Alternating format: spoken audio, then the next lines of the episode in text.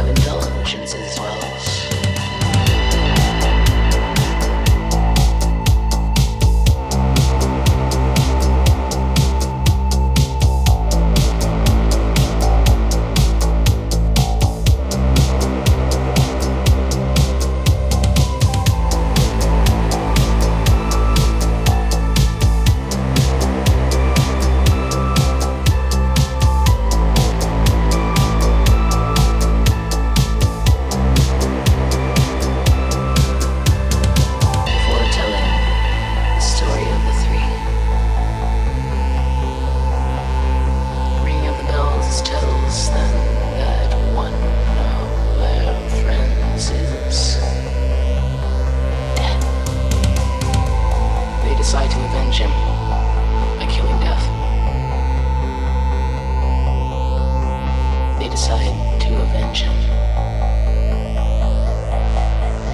by killing death.